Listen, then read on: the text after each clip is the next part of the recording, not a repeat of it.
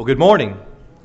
We are thankful that you are here this morning. I am thankful that you have chosen to be here. I've said this before about the congregation here, but you guys are the most travelingest bunch of people I've ever seen. And when I look around the audience, you know, that's evident. Uh, of course, we've been missing the Corbins and the Groves and hope that they'll be back with us again soon. I'm thankful anytime I can hear Brett Lawrence pray for us that he's able to be with us. Of course, he's gone for work most of the time, just not able to get away from work. I say that in connection too because as we prayed for James already this morning, we're mindful of all of our folks who are traveling and, and have to be gone for work at various times and be away from us.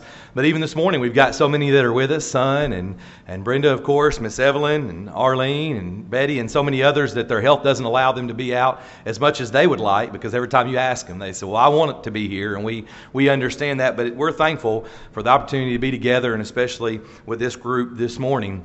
If you're visiting with us, we're thankful that you have come our way in particular. If you're potentially looking for a church home or a church family, we want you to know that this is a wonderful place of God's people striving to do what the Bible tells us to do, and we would love for you to be a part of it. We had a very great Sunday last Sunday uh, with our homecoming, a very good crowd and uh, very good time of fellowship together. We're thankful to all those who had a part in that and appreciate, again, just so much the willingness of this congregation to work together. And even as such a day like that, that we all have a great time, and then we get home about 3 o'clock and we all all pass out because we're just exhausted from being together and, and having a good day of fellowship and worship together. We hope that you can be back with us this evening as we worship again, if you're able to be. We're going to continue our study that we've been going through this year, uh, a Book of the Month Club, if you will. And tonight we're going to look at 1 Samuel. It doesn't necessarily sound interesting on the surface, but as we've tried to do, we make application from the various books that we look at, take a, a very broad view at them in about 30 minutes or less, and try to, to take a look at some things that we can learn even from something that long ago, even from something that maybe we think wouldn't be of interest to us, there is certainly application even for us today. Uh, before we get into the lesson this morning, uh, sometimes in the course of public speaking, the preacher can say something that he didn't mean to say. I've always strived to say that I hope that you just don't take my word on things, that if I ever say something uh, that isn't true, then I'm glad to be told, and I would be loved to give given the chance to correct that. A couple of weeks ago, before homecoming, a couple of weeks ago on Sunday night, I made a statement. And some of you weren't even here for that service, but I, I wanted to say something publicly because I learned a lesson that night about just how much you all hear from my lessons. I made the statement while I was folding laundry. Now, the lesson I learned is that you guys really don't hear anything I say sometimes in the lesson. I talked for 25 more minutes after that, okay? I've run the numbers 25 more minutes worth of Bible material. And I think it was Barry Arnold was the first one to me out the back door that made a comment about ruining it for the rest of the men in the audience. Uh, Jamie Sneed and Santana both confessed and admitted guilt of snickering and looking over at my wife. Uh, my wife admitted to instantly feeling flushed and sweating from nervousness. And to top it all off, an elder one of our dear elders, gave me grief from Jackson Hole, Wyoming. I kid you not. I was going to leave it alone. And then this particular elder, that I preached the sermon that he requested, he listened to the said sermon, and his first response was, Why did you mention folding clothes in your sermon? I learned then a hard lesson about what you all hear and what you don't hear from the lesson sometimes. There are sometimes in life that there is something or some task that we have to do in order to accomplish a particular goal. Sometimes that something or some task is quite difficult. I think about a person facing a cancer diagnosis, even as some of you today have faced or are facing. And on the one hand, of course, is, is death. I, I mean, you can do nothing, and maybe you can live for a time, but you will die.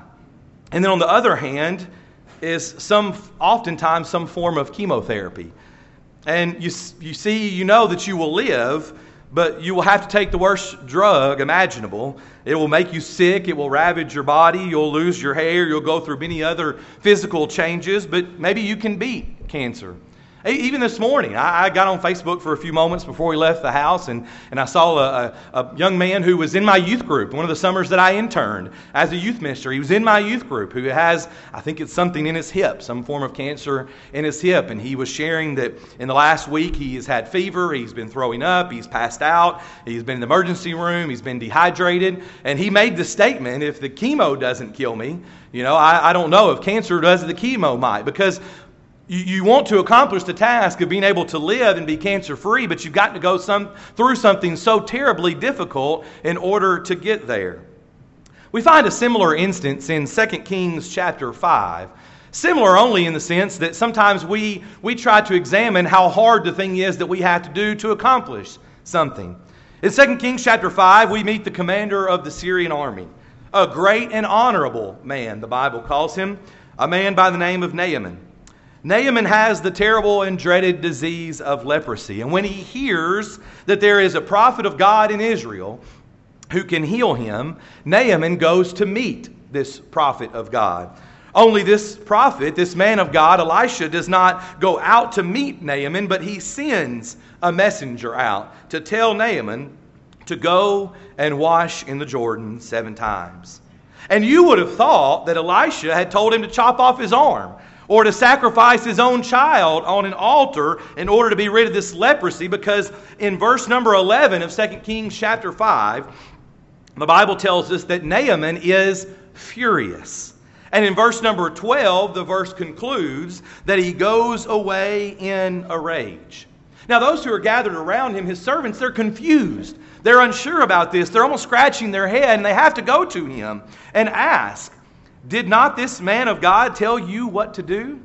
And in verse 13, they ask him, My father, if the prophet had told you to do something great, would you not have done it? They're asking, What do you mean you're furious? He's given you the answer. I mean, obviously, he didn't snap his fingers and poof, it's done. He didn't tell you to turn around in two circles and you would be healed, but he's given you what you needed to do. Sure, he didn't make it that easy, but he's not requiring all of your possessions. We understand the idea of extortion. It would seem that if Elisha was after money, he could have asked for everything that Naaman had his power, his money, his possessions, everything. And I'll give you the cure. But instead, he tells him to go and wash in the Jordan River seven times. And for some reason, Naaman is angry. He's furious. He's in a rage. And they're scratching their heads wondering why something that was so simple? Almost that if he had told him, you have to, to make a five day journey. You have to sell everything that you have. You need to give up one of your children and sacrifice it. Then he would have said, Sure, let's go. I'll take care of it. But to do something that simple, he raised such a fuss about. Our title this morning is The Simplest Sermon Ever Preached. Now, what's interesting as we're going to go through this together is the idea that, that this sermon has been preached, but that it is preached time, time and time again in our own lives. It is very simple because one of the distinguishing marks of Christianity is its simplicity. It's so simple sometimes that people can't even believe it. It's so simple sometimes that people won't even participate in it or go through the action because of its simplistic nature. This morning, we want to examine the fact that the essentials of the gospel are really as simple as A, B, C. If you've got your bulletin in front of you, I tried to make the letters a little bigger there so that you could see as you follow along in the outline. We're going to take a look at simply A, B, and C of the gospel. We begin, first of all, this morning with the fact. The fact is, is that all have sinned. We know Romans 3.23 for all have sinned and fall short of the glory of God. We must acknowledge this fact. We must acknowledge the fact of sin. Many people would just prefer to bury their hand, their head in the sand, as we would say, not paying attention to anything not only going on around them, but even in their own life. But we must acknowledge that this is a sinful world. It's what makes it hard for us. Eh, if we lived in some type of utopia, or as we have said even from this pulpit before, if we all came to this building and locked the doors and shut ourselves in, things might be okay for a little while. But the fact of the matter is, all have sinned. Maybe a little bit lesser known of a passage is Romans chapter 5 and verse number 12.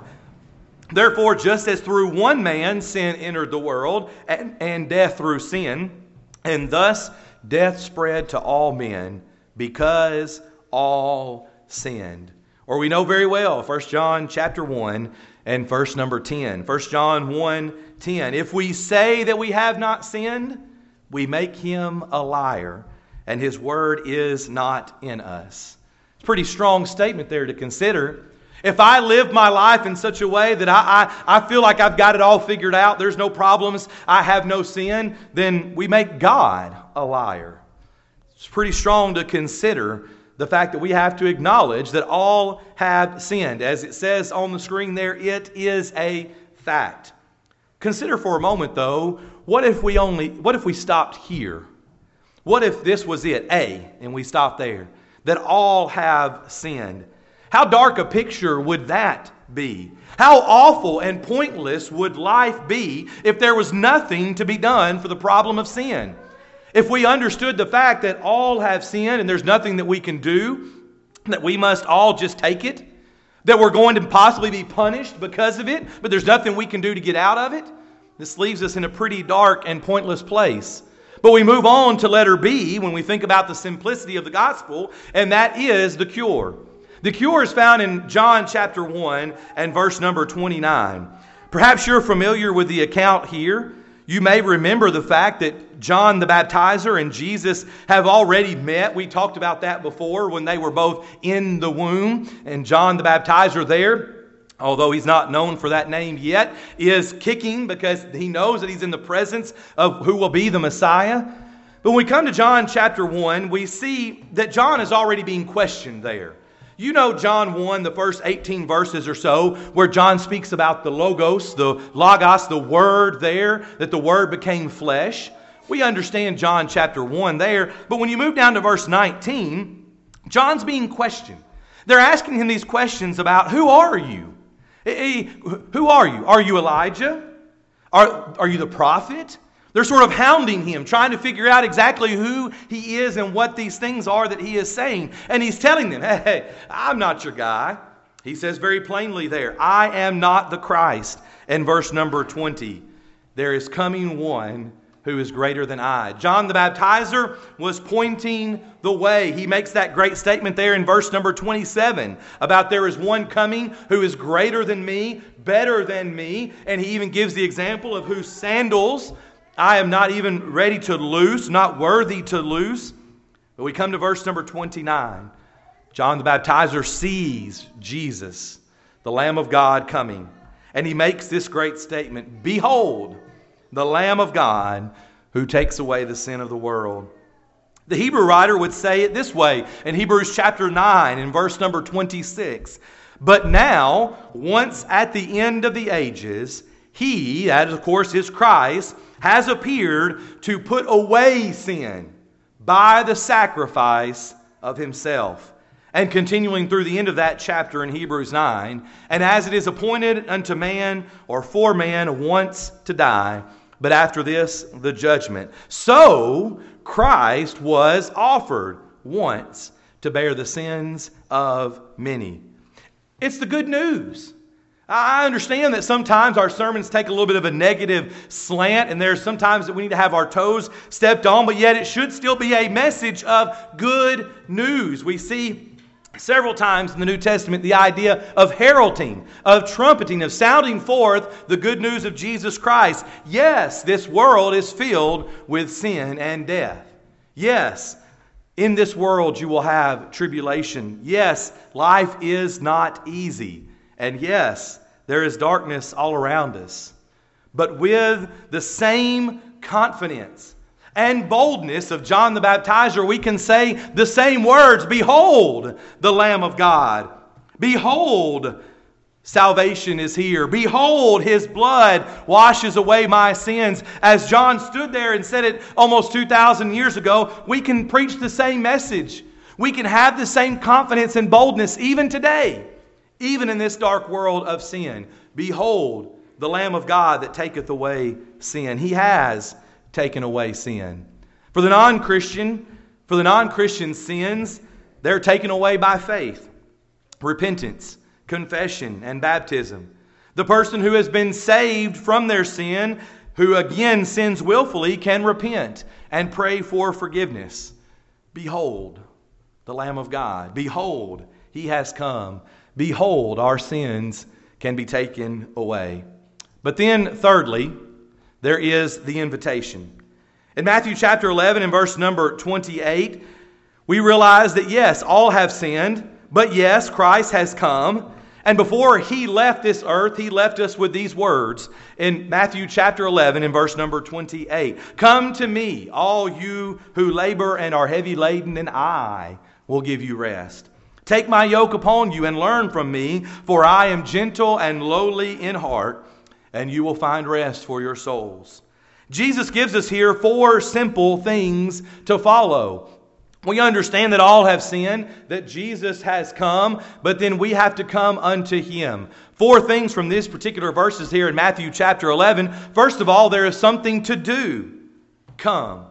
We must come to Him. It's not miraculous. There is no predestination. We're not chosen ahead of time in the sense that many people use that phrase.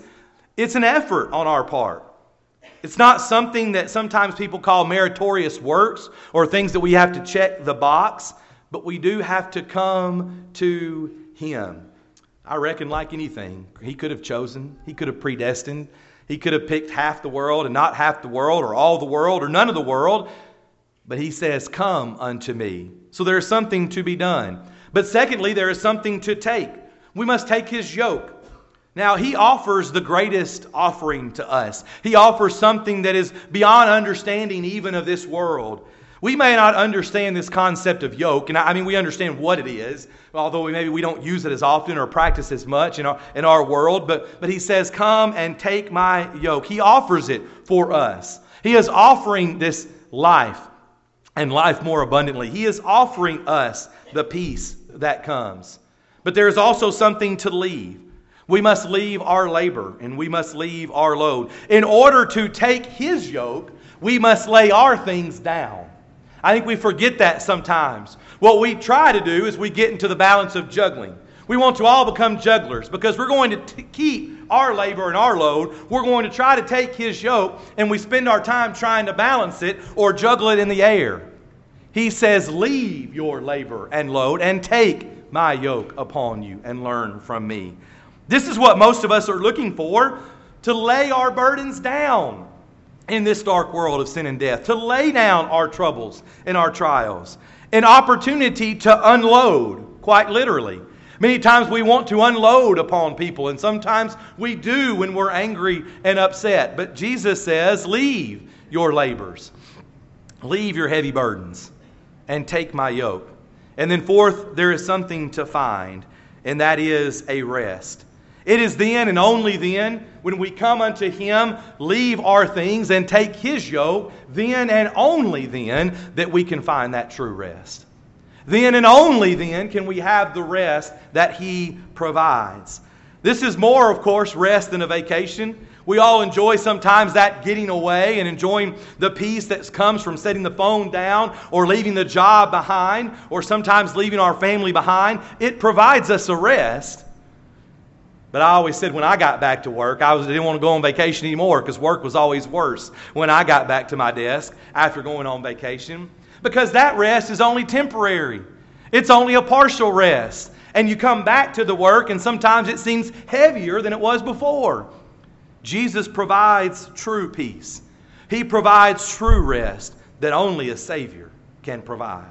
Only the Son of God can give unto us. It really is as easy as ABC. God has not made it so difficult. But I mean, He could have, though, right? I mean, if we're really considering it, He absolutely could have. I mean, He could have told us that we have to travel to Jerusalem. I mean, the Bible could say if you want to be saved, you have to go to Jerusalem, which is going to be difficult for many of us, especially for people who want to become Christians later. He could have said, however, boat, swim, plane, you got to go to Jerusalem to be saved. He could have said, you got to go to the Jordan River to be baptized. No water will do. There's no need for a baptistry. You've got to go to the Jordan River. He could have done whatever he wanted to do. But he really did make it simple for us. One more thing to note here, as we said for our beginning of our lesson of the title. It is the simplest sermon ever preached, ABC. And we think about our lives, not only is it still a simple sermon today? Not only is it a simple sermon that's been preached before, but it's a sermon that you can preach. It's a sermon that certainly anybody who has obeyed the gospel, who has come unto him can preach. It's not that complicated. It's not that you don't know enough. And at the times that we have used that as an excuse, shame on us for doing that. Because it really is as simple. Simple enough that we can preach it and teach it. Now, what's interesting is that when you look through the book of Acts, we see that this simple message is what the apostles simply preach. They preached a simple message. Look with me, first of all, in Acts chapter 2. And if you've got a Bible in front of you, or even if you have to use a Pew Bible, go to Acts chapter 2 and let's look together through this and see the message of the preaching in Acts.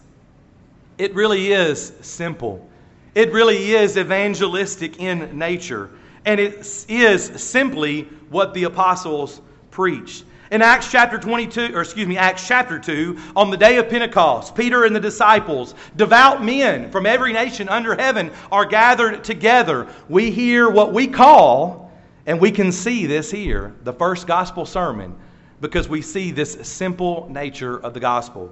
Acts chapter 2 and verse number 23. Peter, as we pick up in the middle, says, Him, Jesus, being delivered by the determined purpose and foreknowledge of God, you have taken by lawless hands, have crucified, and put to death. And verse number 24, whom God raised up, having loosed the pains of death, because it was not possible that he should be held by it. Peter says, you killed him, God raised him. And in verse number 38, repent. The simplistic nature of the gospel right here in the first gospel sermon. You killed him, God raised him, repent. Go with me to Acts chapter 3 and verses 14 through 15. We're at Solomon's porch. Peter and John are there. In verse 14, Peter says, But you denied the Holy One and the just, and asked for a murderer to be granted unto you, and killed the Prince of Life, whom God raised from the dead. Go look at verse 19. You killed him, God raised him. Repent. Go to Acts chapter 4. We're before the Sanhedrin. Peter and John again. In verse number 10, Peter says, Let it be known to you all and to all the people of Israel that by the name of Jesus Christ of Nazareth, you killed him. God raised him. And in verse number 12, repent. There is no salvation, or there is salvation in any other, no other, for there is no other name under which by heaven we must be saved. Go to Acts chapter 5. Look at verses 30 and 30 and 31 there. Peter again and the other apostles are on trial. And what does Peter say? In verse number 30 You killed him, God raised him, repent.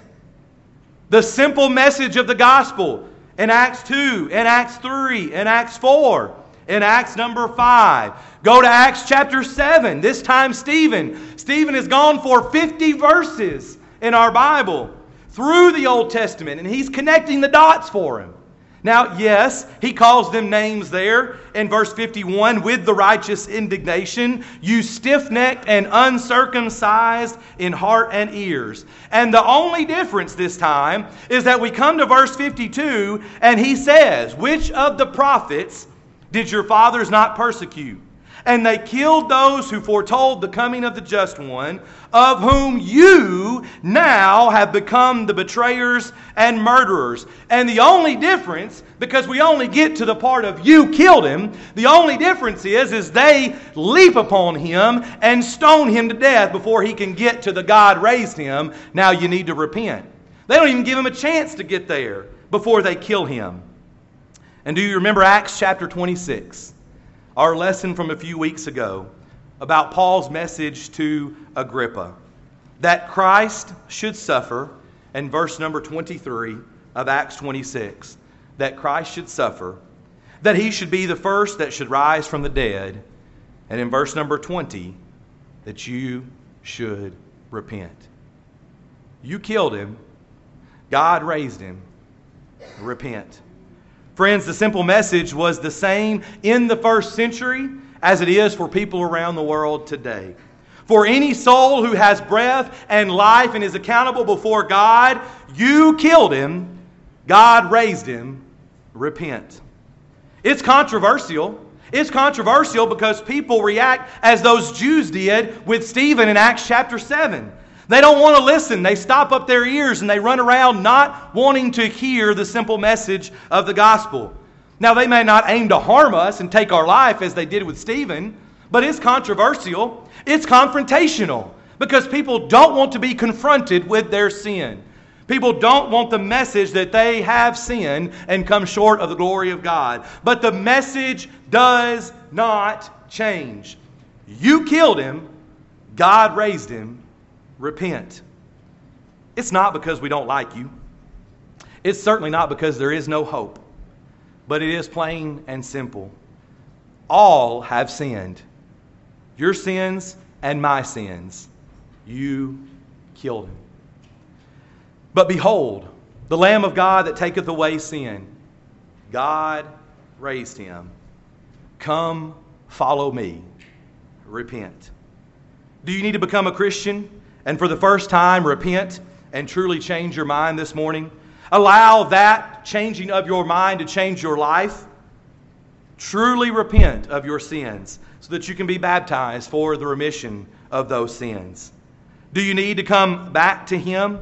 By confession, repentance, and prayer, we have been blessed with an opportunity this morning. The message seems harsh. We don't want to face our sins, but it's very simple. You killed him, God raised him. Repent. And whether you need to repent for the first time or repent of the sins in your life and come back to Him, one of our elders, one of our shepherds, will be down front this morning to assist you in any way that we can as we stand together and as we sing.